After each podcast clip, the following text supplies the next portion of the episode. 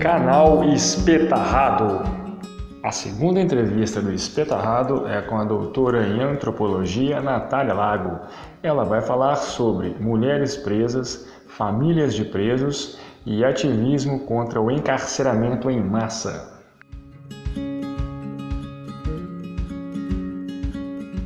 conceito de cadeia como instituição totalizante ao propor que a prisão cria e reconfigura vínculos na periferia.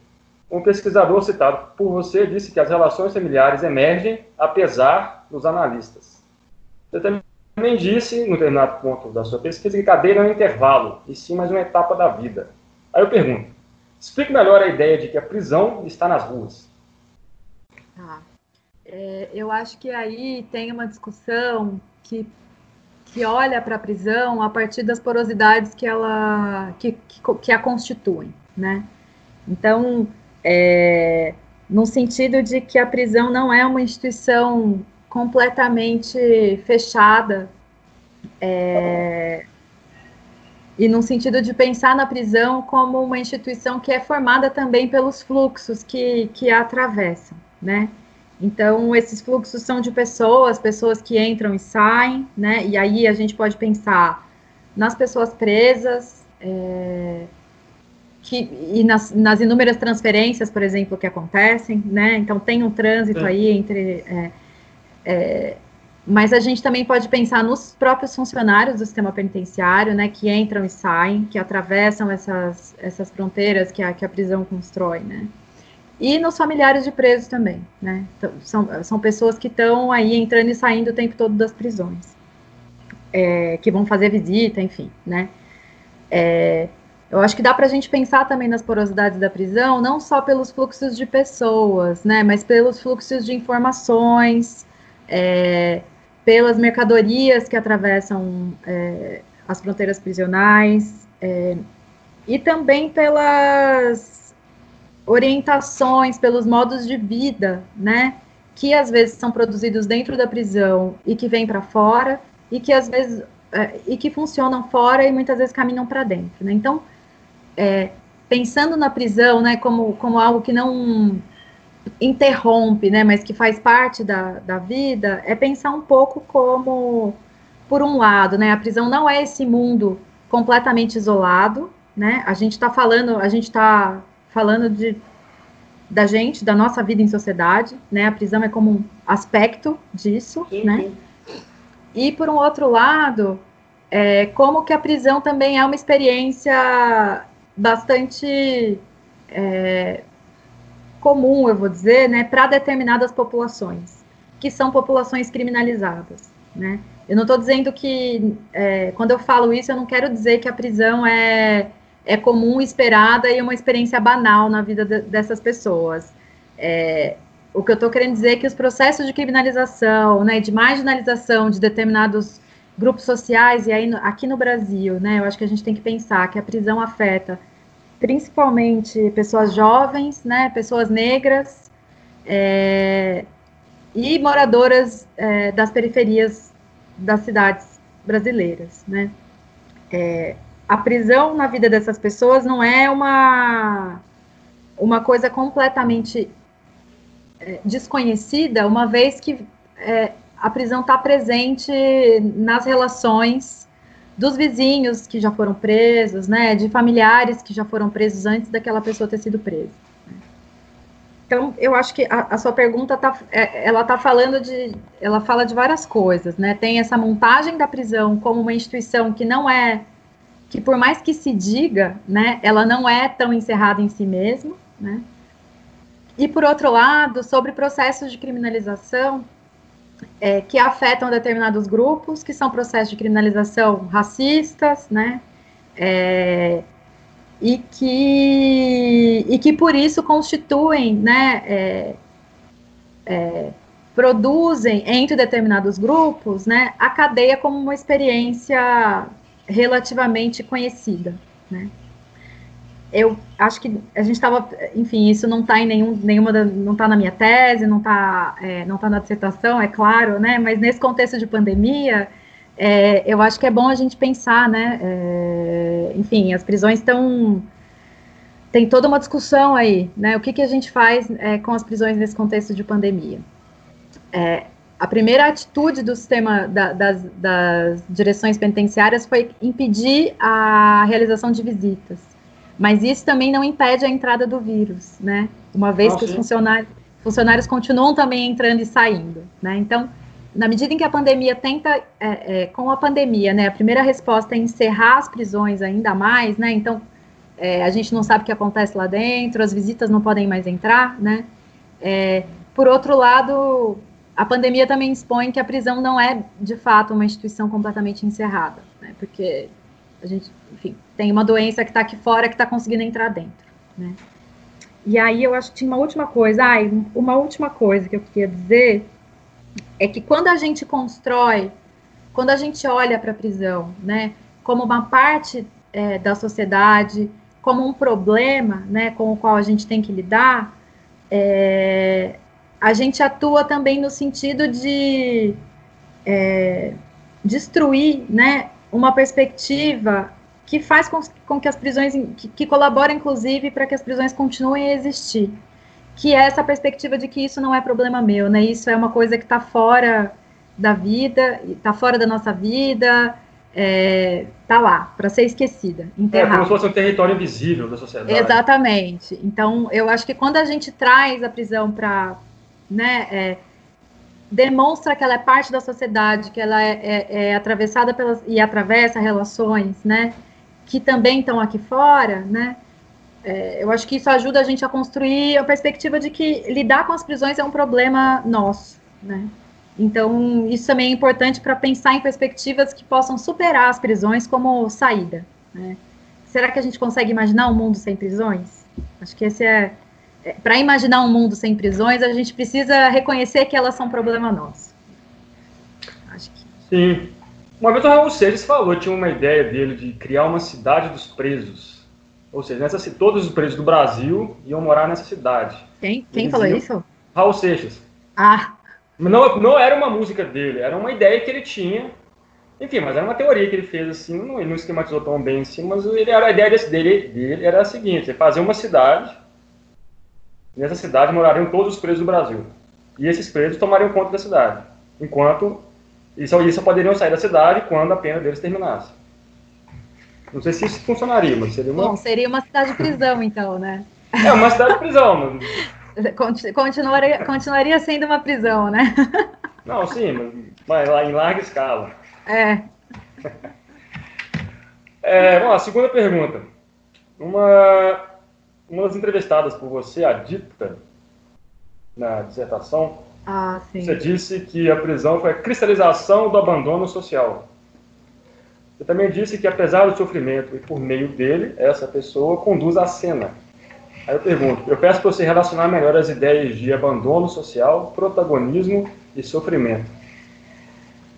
Na, na minha dissertação, né, eu acabei fazendo um esforço é, assim, assumindo, né, que a vida das mulheres dentro da prisão é péssima, tem péssimas condições, né, eu acho que eu não, é, é, enfim, acho que qualquer pessoa que se aproxima do debate sobre prisões, né, tem acesso às informações do quanto que a vida dentro da prisão é difícil, né? É, em termos de estrutura, em termos de acesso à comida, em termos de, né, enfim, para além do distanciamento e do fato de você estar tá encerrado numa instituição, né?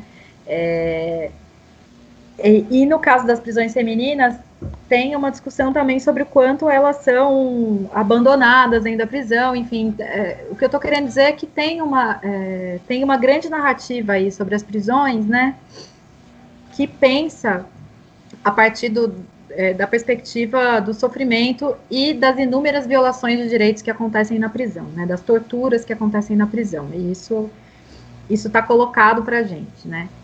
E na minha dissertação eu tentei trabalhar um pouco é, a partir de uma ideia de que, olha, é, considerando todo esse ambiente, né, o que que as mulheres, como que as mulheres se movimentam dentro da prisão, né, como que elas conectam a vida entre dentro e fora, como que elas pensam as suas relações, enfim, no sentido de investigar um pouco e de tentar descrever, né, o que, que existe para além do sofrimento, né? E o que que muitas vezes é, é, é, mobilizado a partir da linguagem de sofrimento. E aí a dita é um pouco esse caso, assim, porque na medida quando eu fazia pesquisa, né, as mulheres estavam lá, a gente estava lá no pátio e tal.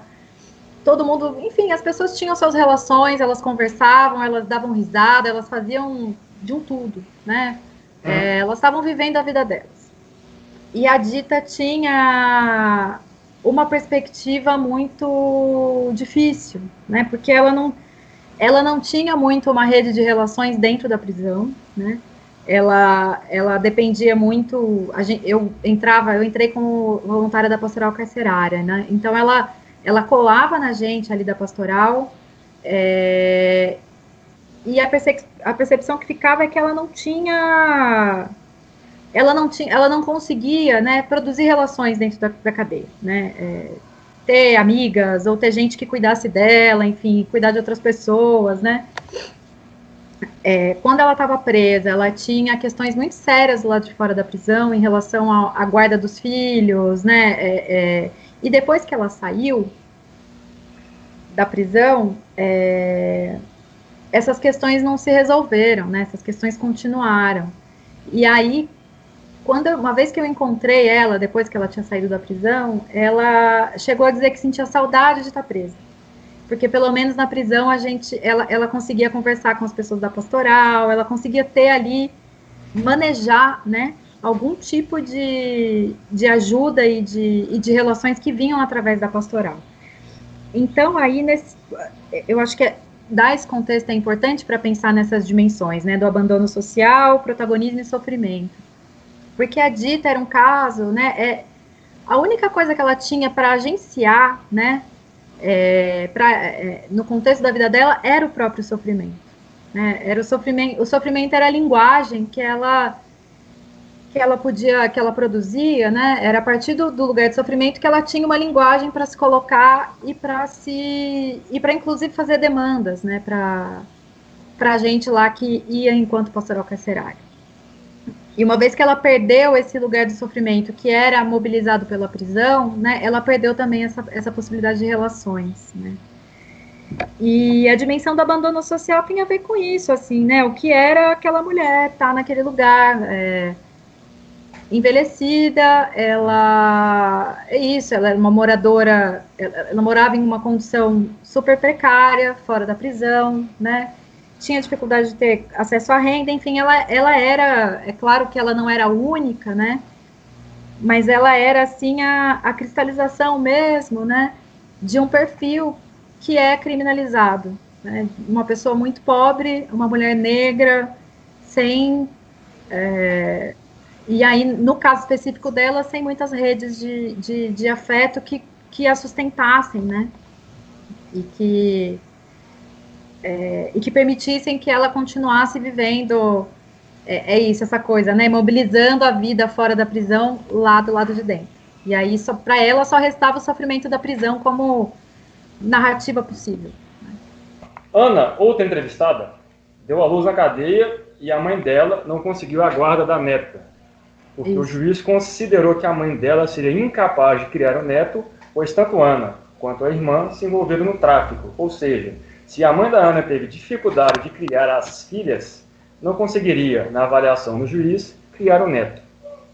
Eu explico melhor a ideia de tráfico de criança legalizado, que é um processo que transforma crianças pobres em crianças abandonadas para facilitar a adoção.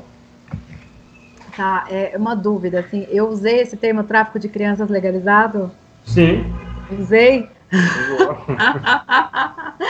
Bom, é, não, mas é que é, eu acho que esse caso é, é uma coisa que enreda, né, uma, uma série de noções sobre família e que dizem respeito a que dizem também respeito, que, que também alimentam essa perspectiva de criminalização de determinados grupos, né, de determinadas redes de relações. A Ana teve o filho na prisão, né? Ela, ela pediu que a mãe ficasse com a guarda provisória da criança até ela conseguir, até ela sair da prisão, enfim, essa coisa. E o juiz negou, né? quando o juiz nega, né, e daí a criança é encaminhada para adoção, é nesse sentido que eu tô, que eu tô construindo essa, essa coisa, né? Por que, que essa mulher não teve o direito a ser mãe? Porque ela não estava colocada dentro de uma perspectiva de maternidade ou é, dentro de uma perspectiva de uma família adequada, né, nos olhos desse juiz e, de certa forma, nos olhos do sistema de justiça, né. É, e aí, quando o juiz fala que a mãe dela seria incapaz de criar uma criança, né, porque ela já tinha criado filhos que foram para o crime, né, nesse foram para o crime, sim, sim. né, tem uma, já tem uma condenação anterior, né, dessa, de, dessa mulher. Como se, enfim, é, tem uma perspectiva aí de que famílias desestruturadas, né, é, e aí com todas as aspas do mundo, não dão conta de criar uma criança, né, e aí nesse sentido manda a criança para adoção, que é, enfim, criança é, é, é foi colocada no sistema de adoção, muito provavelmente, eu não, eu não tive acesso ao desenrolar desse caso, mas é muito provável, seria muito difícil a Ana conseguir essa guarda de volta, né? Porque é isso, tinha uma, tem, um, tem muitas perspectivas aí sobre, que são morais, né? Sobre o que é ser uma mãe adequada, sobre o que é ter uma família adequada, sobre uh, o que é ter uma conduta adequada, é que estão jogando contra a Ana e o direito dela de ser mãe, né? É, então é um pouco nesse sentido, né? Como que certas noções de família, é, como que o sistema de justiça, né? Como que a fala desse juiz deixa muito claro é, uma perspectiva de que uma família estruturada, né? É uma família que não é atravessada pelo crime, mas nesse caso eu diria que é uma família que não é atravessada pela criminalização.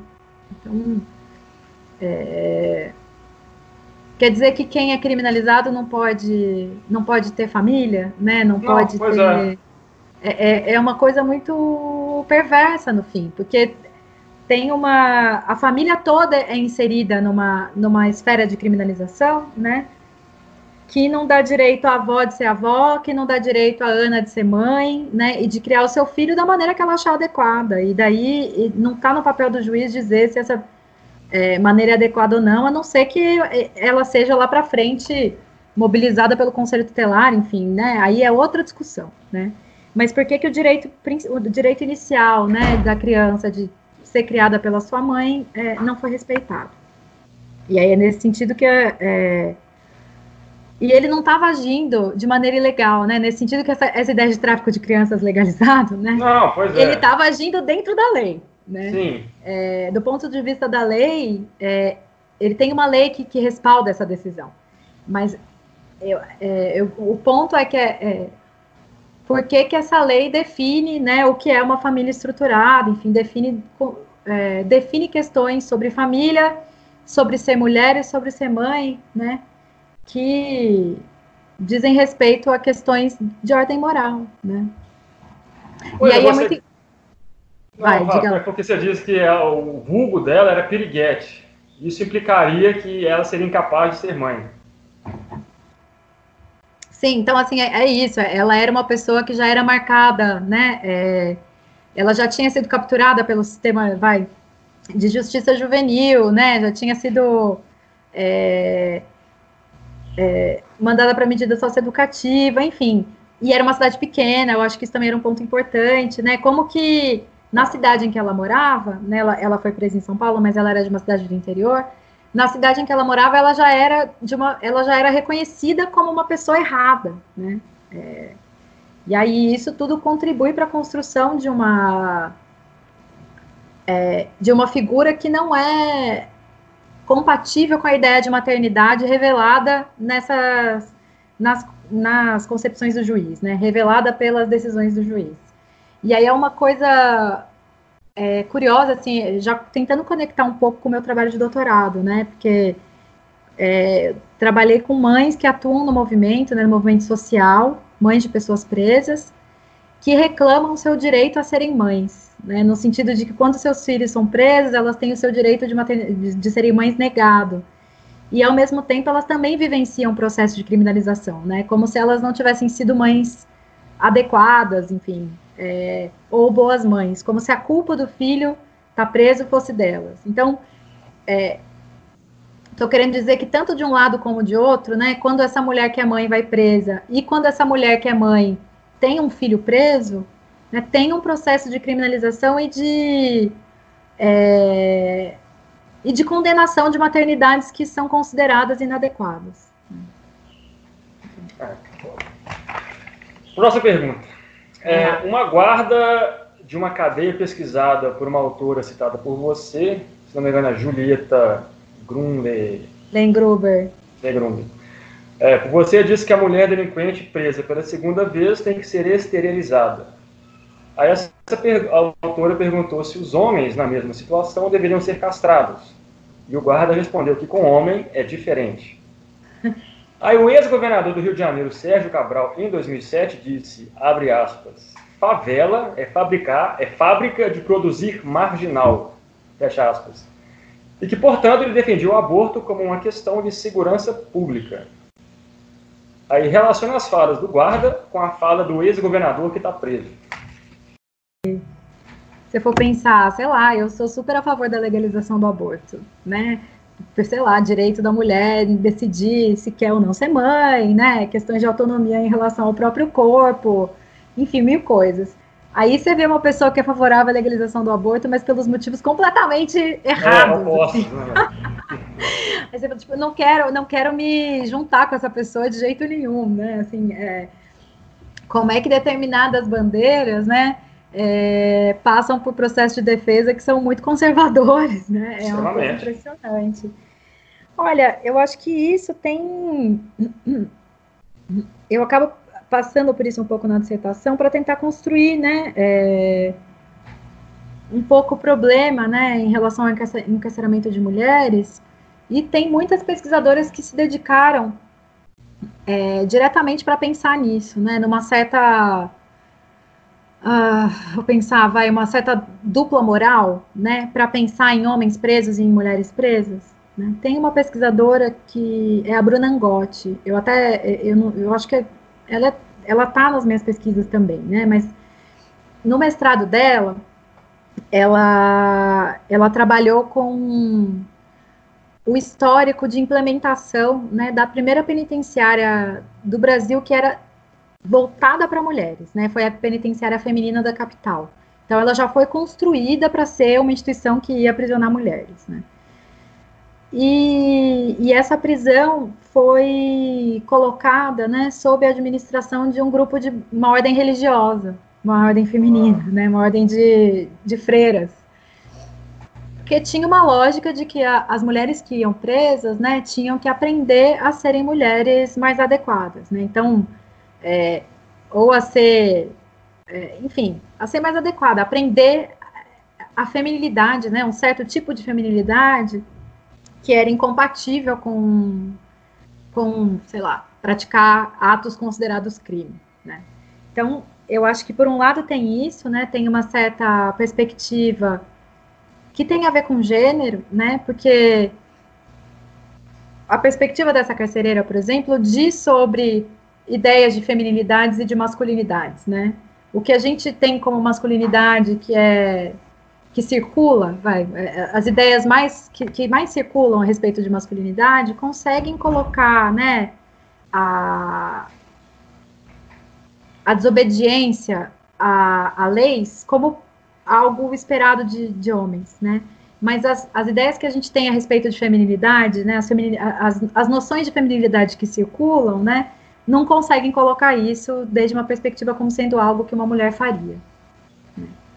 Eu não acho que a gente tem que ficar assim numa é, numa discussão de tipo, ah, mulheres também cometem crimes, olha que maravilhoso. Tipo, não acho que cometer crime é um que se, é, é que emancipação, é, né? É, é, não, não é, não é isso que eu estou dizendo, assim.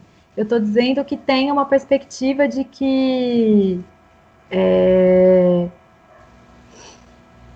é mais esperado, né, que homens sejam colocados nessa situação do que mulheres, né? E ao mesmo tempo tem uma perspectiva também a respeito dos crimes que são cometidos pelas mulheres, né? Eu acho que, que isso também tem a ver. a Brunangotti mesmo, no doutorado, ela acabou indo pesquisar é, infanticídio, o crime do infanticídio, né? É, e aí foi olhar os processos, acompanhar os casos, enfim, que é um crime cometido por mulheres, né? exclusivamente cometido por mulheres. Né? Uma discussão super, super interessante e tal, para pensar mesmo né, em como que é, tem a ver com gênero essas questões. Né? O processo de criminalização também tem a ver com gênero. Né? Como é que mulheres e homens também são e aí, nesse caso, mulheres e homens que foram condenados por crimes, é, pelo, foram condenados pela acusação de terem cometido crimes, né? Eu acho que a gente tem que também pensar um pouco que. É, enfim, crime é, é, a lei também é produzida, né? É efeito da sociedade, né? Elas mudam. A ideia do que é legal e do que é ilegal muda ao longo do tempo, né? Mas enfim, mulheres e homens, né, acusados de cometer crimes, como que eles também são percebidos desde diferentes perspectivas, né? E aí, é, a fala do Sérgio Cabral entra num sentido de que eu acho que explicita como que os processos de criminalização que a gente vive são calcados, né, são incorporados, são colocados no corpo, nos corpos de pessoas, de grupos muito específicos, né? Então, quem é criminalizável, né, nesse, nesse país? É, são as pessoas faveladas, né? São as pessoas é, negras. É, e aí, quando ele fala que é muito perversa essa fala dele, né? Porque é, assume que o crime é, é efeito, aliás, que o crime está localizado nesses territórios, né? E, e aí, nesse caso, o crime não é o efeito da desigualdade ou não é efeito de uma série de, de fatores, né? Então, eu duvido que ele falaria isso em relação à esposa dele, por exemplo, né? O, os dois foram investigados e, se não me engano, condenados, né? Então, é, todo mundo, que toda mulher que comete crime tem que ser esterilizada, né? É, aliás, toda mulher que comete crime, é, o aborto tem que ser é, legalizado porque é, toda, é, é, melhor, porque vai diminuir lá o, o, exército de criminosos, né, com todas as aspas do mundo.